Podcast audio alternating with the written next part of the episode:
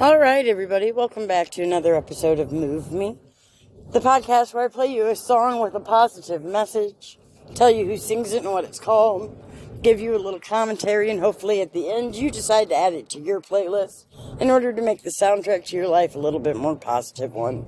Without further ado, I'm going to be bringing you back to a song that everybody should know. It should be a staple, but it is positive nonetheless. So without further ado, let's go.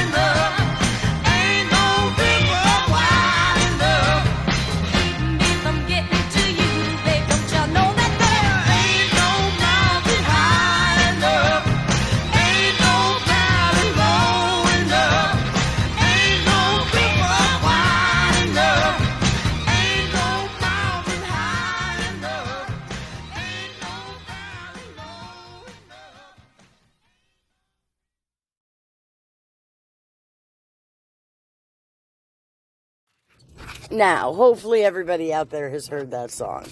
It's tried and true, staple of America, in my opinion. It's in movies, it's in TV, but man, the reason why is because it's a good feeling song. It has such a positive message.